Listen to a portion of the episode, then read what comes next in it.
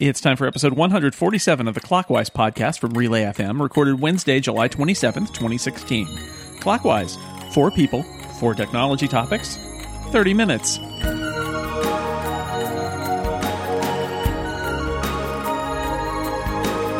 Welcome back to Clockwise, the tech roundtable that's the lesser of four evils.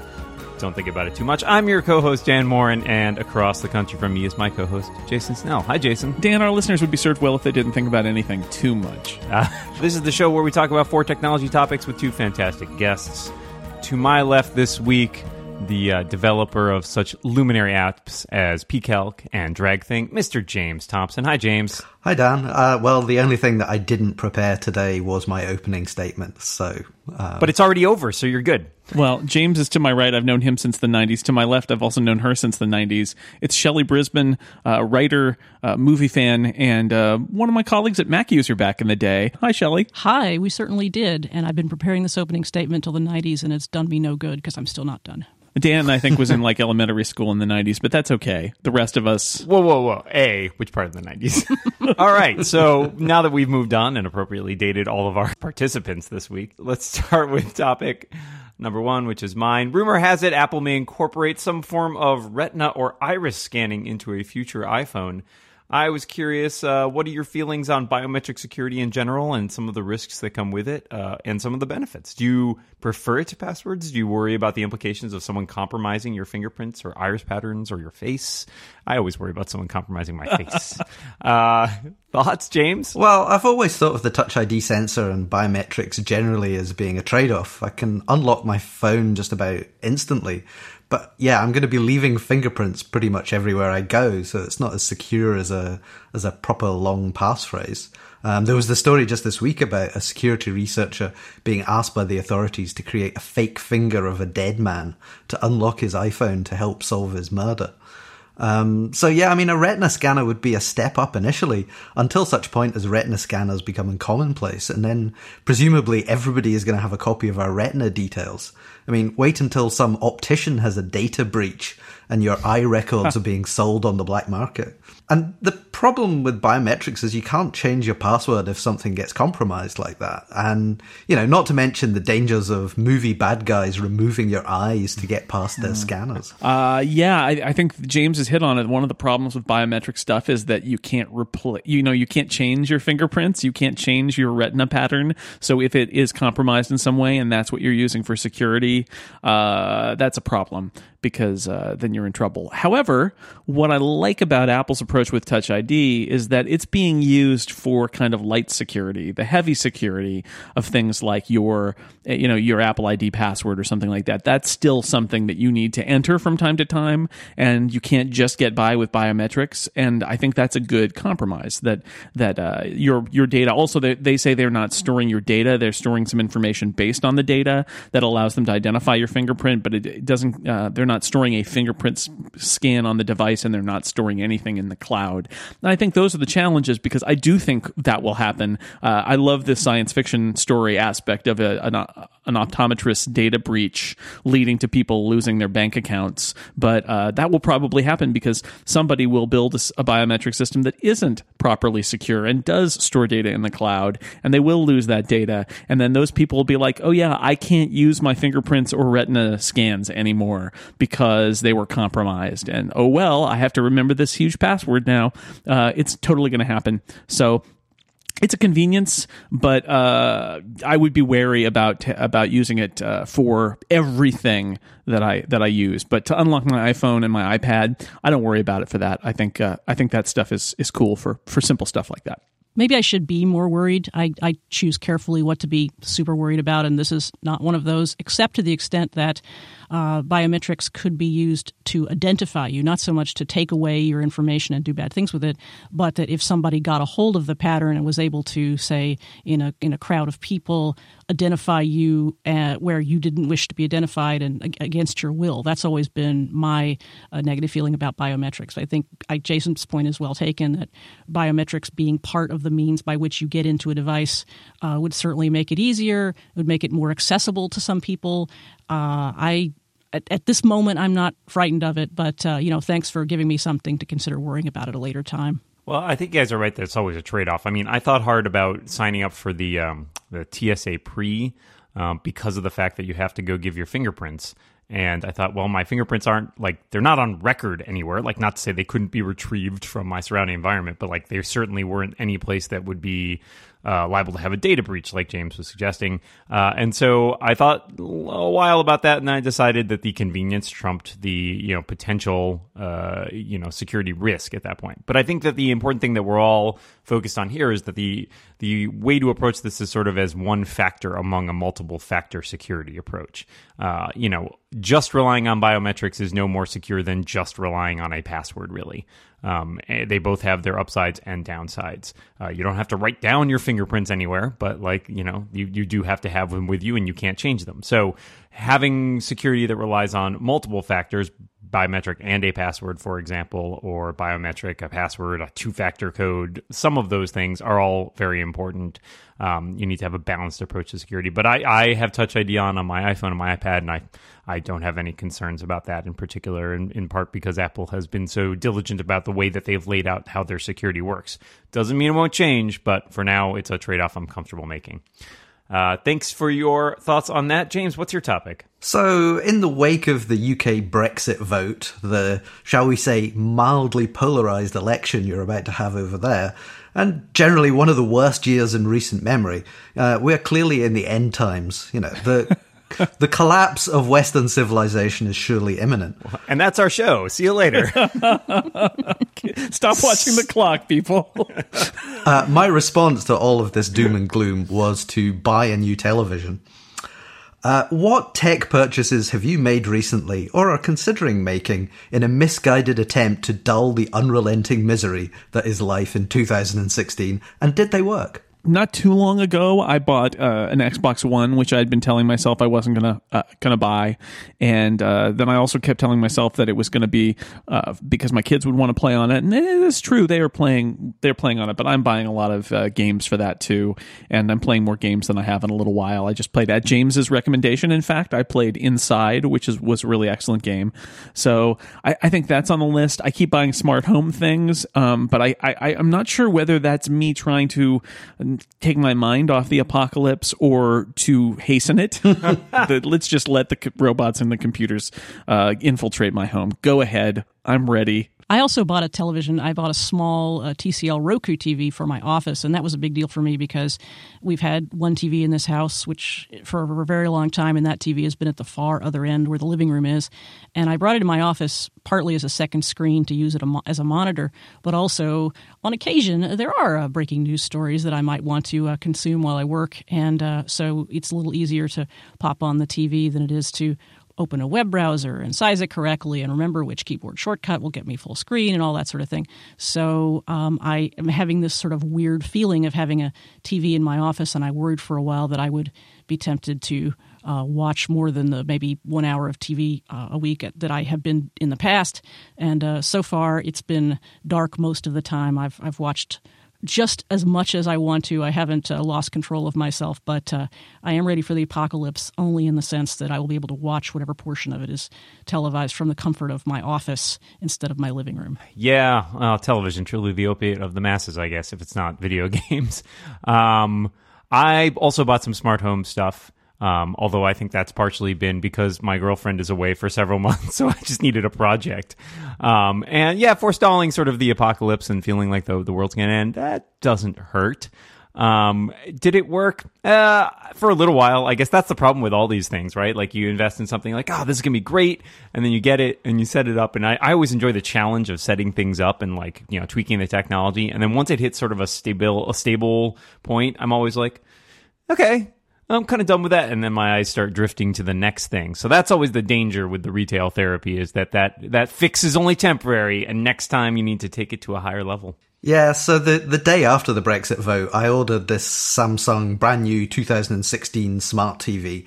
I didn't want to buy one, but my old Samsung TV had been gradually giving up the ghost, which I think I've talked about previously.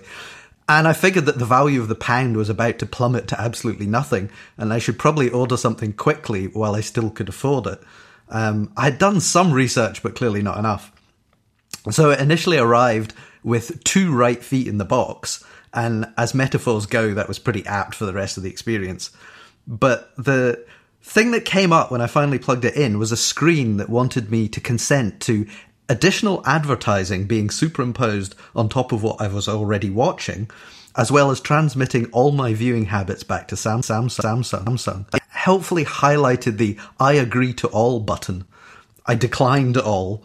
Um, because I did not take up their generous offer of being data mined, I now have this permanent terms and policy setup item in the little dock equivalent at the bottom of the screen and it sits there as a constant reminder of my transgressions, making me feel like Winston Smith taking an ill advised stand against Big Brother. So I have now entirely disconnected the TV from the internet, and I'm considering wrapping it up in tinfoil in case it makes a break for one of the open Wi-Fi networks around here to inform on me to the authorities. The TV also considers itself smarter than me and really wants to control all my devices.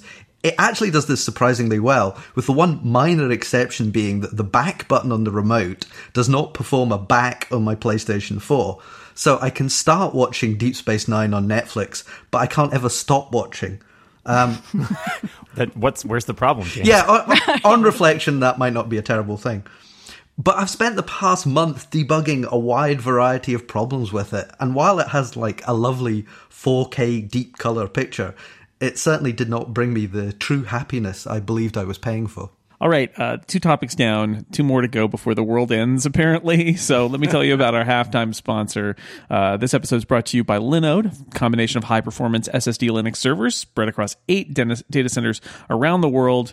Mine's in Dallas. It makes Linode a fantastic solution for your server infrastructure. You can get a server up and running in under a minute, and plans start at just $10 a month, which will now get you a server with two gigabytes of RAM. It's pretty incredible. You'll be able to choose your resources, your Linux distro, and your node location all from from the web based manager tool. And once you're up and running, it's easy to deploy, boot, and resize your server with just a few clicks. It's true, I've done it. It's super easy. Linode has more than 400,000 customers. They're all taken care of by a friendly 24 7 tech support team. They're even open over the holidays. I have used them over the holidays, in fact. Uh, if you have something you need help with, they are there for you. Linode's committed to improving their infrastructure. They recently made a switch from Xen to, to KVM. Their latest Unix benchmark showed a 300% performance increase. Linode is the full package for your server infrastructure needs. They have the power you require and the infrastructure and assistance that you want. So, as a listener to Clockwise, you can go to linode.com. That's L-I-N-O-D-E.com slash clockwise. And you will support us and get $20 toward any Linode plan. And there's a seven-day money-back guarantee, so there's nothing to lose. Go to linode.com slash clockwise to learn more, sign up, and take advantage of the $20 credit, or just use the promo code clockwise20 at checkout. Thank you to Linode for sponsoring Clockwise. Okay, halftime's over. It's time for my topic. Here it is. Uh, on his quarterly conference call with analysts, Apple CEO Tim Cook said that augmented reality is going to be huge. This was in a question about Pokemon Go, of course, where Tim Cook referred to Pokemon as Pokemans. As Pokemans leaving Pokemans aside for a moment, what do you think about augmented reality? Is this something that we're all going to be using in the near future? Are we all going to be just walking down the street seeing those uh, Pokemans all around us? Uh, AR. Uh, is it going to happen, Shelly? The, the funny thing about it was what I was going to say before we're getting that little surprise just now was that when I read through the whole the entirety of Tim's quote, I, I continue to be impressed with the level not only at which he engages his audience, but the the depth at which he seems to have thought about these things, and that that may seem like a no brainer, but CEOs are notoriously uh, not only tight lipped and, and engaged in business speak, but they don't often uh, wax in as much detail as Tim did. So I was impressed with that. And I felt like if, if Apple is going to get into augmented reality in a, in a financial way, that they, they've done more thinking about it than just saying, well, there's a pot of uh, opportunity. Let's just jump in because we're Apple and we have the money for it. So to you know I, I, I don't have a, a, lot of feelings about augmented reality and where it might take us, although I think it will be beyond Pokemon Go. I think it will be uh, useful in a, in a variety of applications, and I think Tim is aware of that. So I feel like, uh, at least for the moment, augmented reality. The part of it that Apple will be part, uh, have, the part of it that Apple will be taking on will be in good hands if, if Tim has anything to say about it. I just want to conflate this with James's question and say, can we all just go live in the augmented reality? Because it sounds like it's probably better there. Um, I'm not con- I don't know. This is interesting, right? Because augmented reality apps have been around even on the iPhone for years. Um, I remember some really early on. Um, kind of, I don't remember if Yelp had it or something else. I think Yelp does still have one, but there was definitely an app where you could like hold up your phone and like look around and it would show you like, oh, there's, you know, where the restaurants are and like give little hovering ratings Sure. using the actual camera. Like that's been around forever. And there I was mean, Word Lens, which was fairly early on that let that would translate street translate signs. things yeah Yeah. and so it's not that the augmented reality part has gotten that much better it's that i think it's it's conflated with a perfect storm of great ip and something that is just really viral and addictive to a certain extent in the in the sense of like game playing like right it's com- it's compelling. You want to go out and do these things. Um so i don't think that this necessarily i think this might catapult ar in the sense that it will be easier for people to grok as an app like oh it's like pokemon go right? Like there's now a successful example to compare it to and it may spur people who were worried about investing in an app that uses augmented reality because they have again an example of something that succeeded really well whether any of those follow-ons will succeed as well as pokemon go did I think remains to be seen. Uh, I think augmented reality is very interesting, um, but I, I think that it's also challenging to use on the phone because how much time do you want to spend really like with your phone out in front of you? I mean, there are some you know cases in which we do that, we take pictures, etc. But I'm not sure how much time people really want to spend holding their phone out unless there's something truly compelling to be doing there. Um, I think Google Gla- Google learned this the hard way with Google Glass because you know that if anything that was a device that was really primed for augmented reality and it never really took off. Well, it didn't even do AR really. It was Right, just- exactly. It wasn't interacting with your your your world. that's the use case like you know the idea of like okay there's an augmented reality that's always on if you could walk around and just look around and see pokemon without pulling your phone out there are some people who would probably find that pretty compelling um, i'm not convinced Uh, i think they're going to keep looking and maybe there are some other great applications for it but i'm not convinced that it's just it's going to take off like gangbusters now Well, I've been seeing Pokemon all around me for at least 20 years, but nobody believed me until now. um, I think Pokemon Go is likely a fad that will pass in a month or two, and you can quote me in a month or two when it's, uh, not. But um, I think that game is far more about the location based gameplay aspect of it rather than the visual AR stuff, really. Yeah. I mean, the first thing you should do is switch off the AR mode because it makes them a lot easier to catch. But it's all Zubats around here anyway. but I mean, I can see the appeal of overlaying information on the real world, but doing it with a phone, uh, as you said, is pretty uh, awkward. But people just look dumb wearing the headsets, as as Dan said with the Google Glass. You know, I can slip my phone back into my pocket and go back to looking like a relatively normal human being. But even with an Apple designed headset, I can't see something discreet appearing for decades. I mean, the question is, would you go on a first date wearing one of these? if the answer is no, then it's not going to be a mainstream device.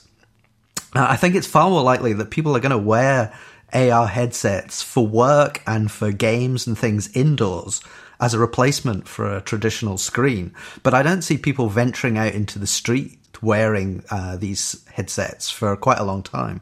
So what I think is interesting about what Tim Cook said, and Shelly got at this, is that he he said he's saying, "No, it's going to be big. We're you know we're working on things. It's going to be big."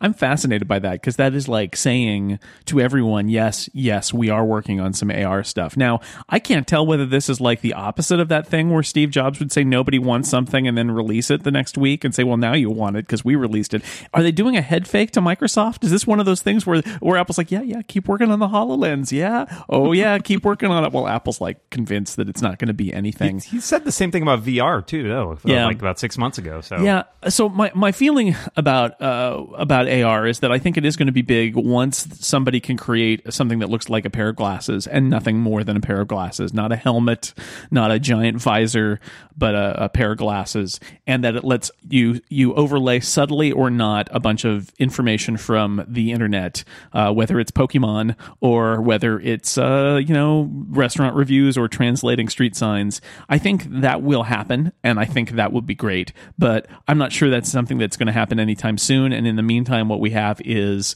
uh, things like the Hololens, which, while very impressive as a developer uh, de- developer kit, are expensive and cumbersome and so it's going to be a while before it's something that people want to wear out and about but i do think it's inevitable that that we're going to have a lot of our internet interface not be a little rectangle we pull out of our pocket and look at but uh, floating in front of our eyes because we're wearing glasses and also whispering in our ear uh, with uh, kind of voice recognition ai stuff Sweet, sweet nothings. it, it's possible if that or kill all humans if the Well, there's your first coming. date application right there. or something. Whispering in your just ear. put this in your ear My app is called Cyrano. anyway, Exactly. I, I think I, I think it's not a double bluff. Although I, I laugh at that idea that they're just trying to get Microsoft to spend more money on something they think isn't going to work. But uh, I, you know, I think uh, I think Apple is doing a typical Apple thing, which is like the Hololens is not a product that people want to buy, and rather than talk about it and show it like what Microsoft does, Apple's just working on it and keeping it quiet until they've got something that they think will actually be a saleable product. But uh, yeah, so credit to Pokemon Go for for allowing me to explain to a lot of people what AR is who didn't previously care or want to know about it. That part's good. All right, thanks for your comments on that. We have one more topic, Shelly. What do you have? So, Adobe Lightroom is coming to the Apple TV, and Apple highlighted Adobe products when it did the release of the Big Daddy iPad Pro. And so, my question is Are Apple and Adobe, after years of strife and struggle, uh, becoming better friends, or is this just the inevitable continuation of two companies that are dependent on each other because of the dominance of Apple in the world of visual creators? And also, is anybody going to put Apple Adobe Lightroom on the Apple TV? So I think the way this went is there was a time of butting heads there, where especially over Flash, and then basically Apple seems to more or less have won that hands down, and Adobe has kind of retreated into their corner.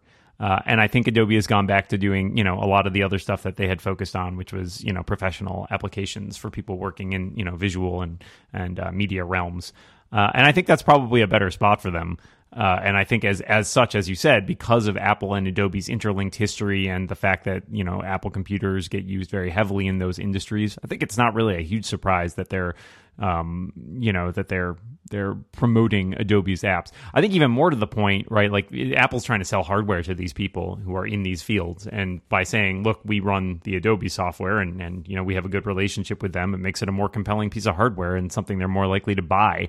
So at the end of the day. Uh, I think it's just it's about money. It's about money and selling products and making sure that the tools that their customers want are the tools that run well with their products. Well, speaking as somebody who's released a calculator for the Apple TV that might not be the best fit, um, I can't really comment, but I think it's uh, probably a combination of both things. And I don't think Apple has close friends as such. They're just the popular rich kid in school that everybody wants to know right now. Um, the graphics performance of Macs definitely seems to be lagging well behind the PC. Uh, so I'm not quite sure how long that they're going to be the sort of the dominant uh, people in visual creating markets. Uh, one actual use for this seems to be professionals who have their whole workflow in Lightroom, and they can now present stuff to clients more easily on a on a big TV using the the Apple TV. But yeah, I think this is most likely it's developers who are sitting around, and when the Apple TV SDK SDK came out, they were like, "What can we put on this? Let's, let's you know." Do something small to see how it works. I'm somebody who's got one of those Big Daddy iPad Pros. I like that, Shelly. That's great. Um, and I'm also a, somebody who pays for Creative Cloud. I pay I pay for the Lightroom Photoshop bundle every year, and I use Photoshop almost every day. And as an iPad user, I have to say I'm really frustrated with the way that Adobe has approached the iPad up to now. They've got like five different Photoshop apps.